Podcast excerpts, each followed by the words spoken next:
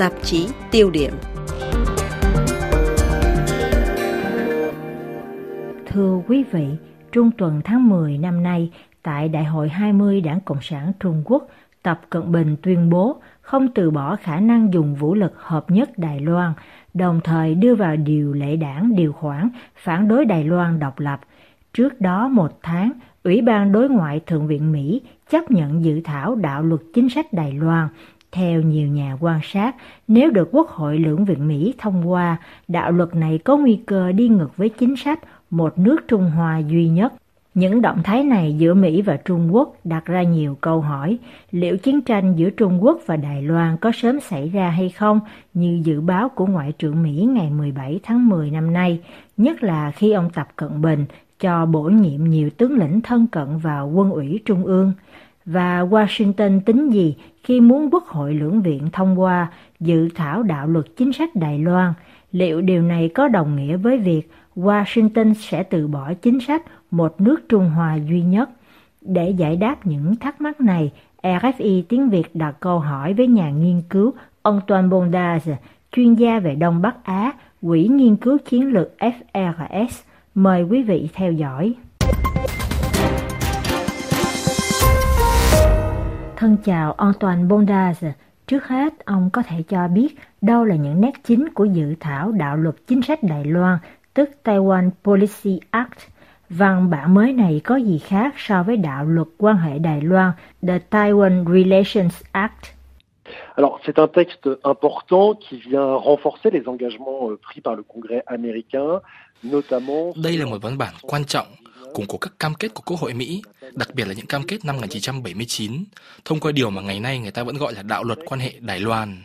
Đó là một văn bản mà cho đến ngày nay định hình, cấu trúc mối quan hệ không chính thức giữa Đài Loan và Hoa Kỳ kể từ khi Mỹ không còn các mối quan hệ ngoại giao với Trung Hoa Dân Quốc chính thể ở Đài Loan.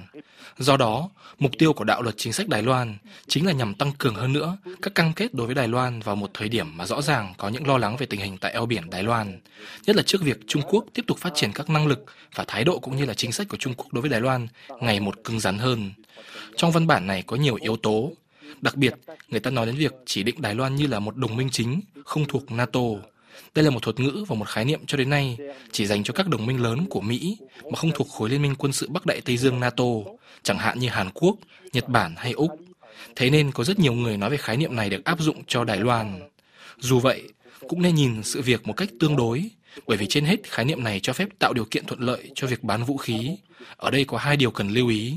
Thứ nhất, việc bán vũ khí của Mỹ cho Đài Loan đã tồn tại trong nhiều thập kỷ, và hơn nữa, chúng đã được ghi trong đạo luật quan hệ Đài Loan năm 1979. Điểm thứ hai là có những điều khoản chính thức ở Mỹ trên phương diện bán vũ khí đã xem Đài Loan như là một đồng minh lớn không thuộc khối NATO.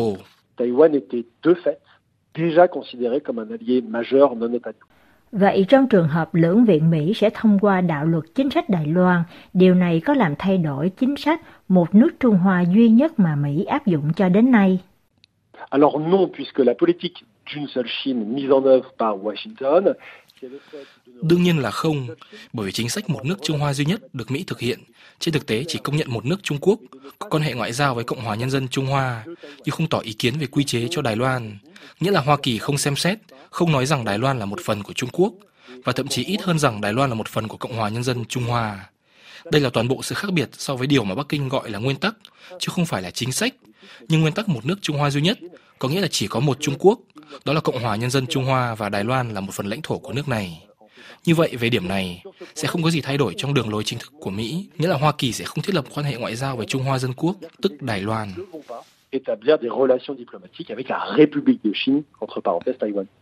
Theo ông, ý đồ thật sự của Mỹ là gì khi muốn thông qua đạo luật chính sách Đài Loan? Alors l'intention du Congrès à travers le Taiwan Policy Act, c'est de renforcer Ý định của Quốc hội Mỹ là thông qua đạo luật chính sách Đài Loan nhằm tăng cường các mối quan hệ, không phải là ngoại giao mà là các mối quan hệ hợp tác với Đài Loan và gửi đi một thông điệp quan trọng đến người dân Đài Loan rằng Mỹ thật sự quan tâm đến Đài Loan, rằng hòn đảo này là một mối bận tâm đối với Mỹ. Đây là một thông điệp quan tâm gửi đến Đài Loan, nhưng đó cũng là một thông điệp gửi đến Trung Quốc để nhắc Trung Quốc rằng Hoa Kỳ phản đối mọi thay đổi đơn phương và bằng vũ lực nguyên trạng tại eo biển Đài Loan, vào một thời điểm mà Trung Quốc, thông qua các năng lực và hành vi của mình, mỗi ngày đều thể hiện ý muốn thay đổi nguyên trạng comportement démontre tous les jours sa volonté de changer le statu quo. Về phía Trung Quốc, người ta cũng nhận thấy Bắc Kinh mỗi lúc có những lời lẽ cứng rắn hơn. Trong kỳ đại hội 20 Đảng Cộng sản Trung Quốc, lần đầu tiên ông Tập Cận Bình đưa vào điều lệ đảng việc kiên quyết phản đối độc lập Đài Loan. Ông diễn giải thế nào về quyết định này của Tập Cận Bình và của Đảng Cộng sản Trung Quốc? Côté chinois, on a très clairement depuis maintenant de nombreuses années. Về phía Trung Quốc, chúng ta thấy rõ từ nhiều năm qua có một lập trường về Đài Loan ngày càng triệt để, nghĩa là giành quyền kiểm soát Đài Loan luôn là một mục tiêu của nước Cộng hòa Nhân dân Trung Hoa, và mục tiêu này không có gì mới cả. Điều thay đổi ở đây chính là các phương tiện, khả năng mà Trung Quốc đang có và ý chí của Trung Quốc thể hiện quyết tâm giành quyền kiểm soát đảo.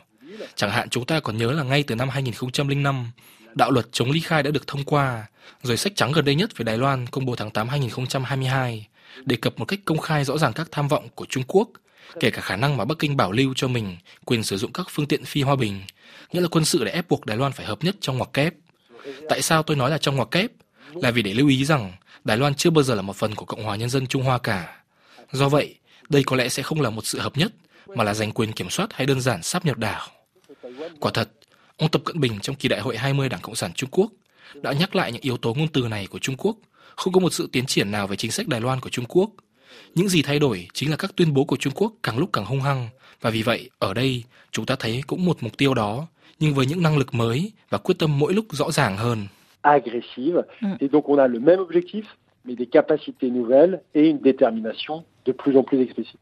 Hoa Kỳ dự báo Trung Quốc rất có thể sẽ thúc đẩy nhanh hơn nữa thời hạn đánh chiếm Đài Loan từ đây đến năm 2030. Việc ông Tập Cận Bình bổ nhiệm các vị tướng lĩnh thân cận vào quân ủy trung ương, cơ cấu lãnh đạo quân sự tối cao của lực lượng vũ trang Trung Quốc càng củng cố thêm khả năng Đài Loan sẽ sớm bị tấn công. Ông đánh giá như thế nào về lời cảnh báo trên?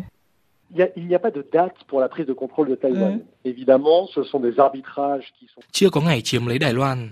Rõ ràng đây là những cân nhắc đang được Trung Quốc đưa ra trong số nhiều mục tiêu, chẳng hạn như nỗ lực giành quyền kiểm soát, không nên dẫn đến việc làm suy yếu hệ thống chính trị Trung Quốc. Vì vậy, không có thời hạn cuối cùng, cũng không có ấn định một lịch trình. Trung Quốc sẽ rình rập chờ nắm lấy cơ hội.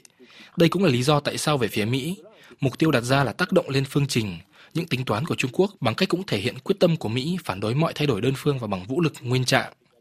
Những quyết định bổ nhiệm mới trong quân ủy trung ương là thú vị. Chúng cho thấy đó là những quân nhân dày dặn kinh nghiệm về Đài Loan. Trong mọi trường hợp, đó là những người từng có những trọng trách liên quan đến vấn đề Đài Loan được chỉ định trên thực tế. Đây không phải là điều hoàn toàn mới, và những gì cần phải để ý ở đây chính là trên bình diện thuần túy quân sự, toàn bộ nỗ lực hiện đại hóa, bất kể là chất hay lượng, trong vòng 20-30 năm qua từ phía quân đội giải phóng nhân dân là nhằm đến việc giành quyền kiểm soát Đài Loan. Thế nên, việc bổ nhiệm những quân nhân này, những người từng đảm trách hồ sơ Đài Loan trong ngoặc kép vào những vị trí then chốt trong quân ủy trung ương là một hệ quả khá hợp lý. Nhưng để hoàn thành giấc mơ Trung Hoa vào năm 2049 cũng như là tham vọng cá nhân, người đầu tiên trong lịch sử hợp nhất Trung Quốc với Đài Loan, ông Tập Cận Bình cũng rất có thể đẩy nhanh tiến độ tấn chiếm đảo.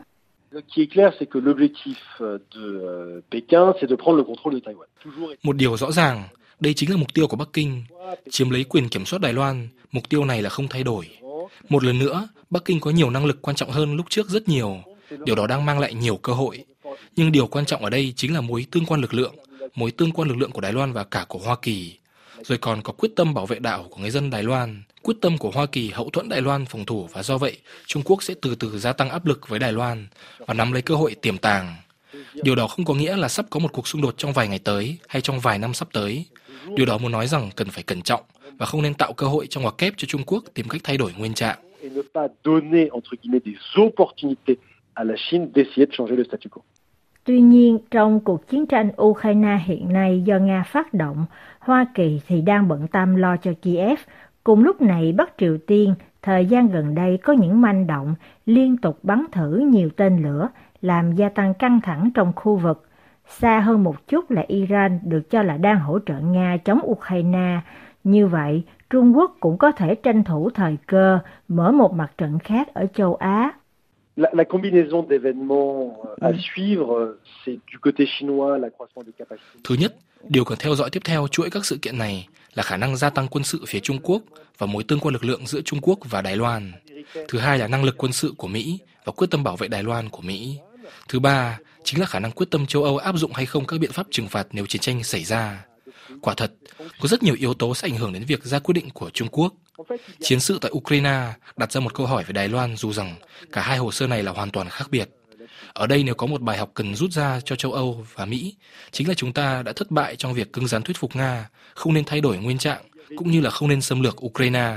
Và do vậy, chúng ta nên chắc chắn là giờ không nên thất bại trong việc ngăn cản Trung Quốc xâm chiếm Đài Loan.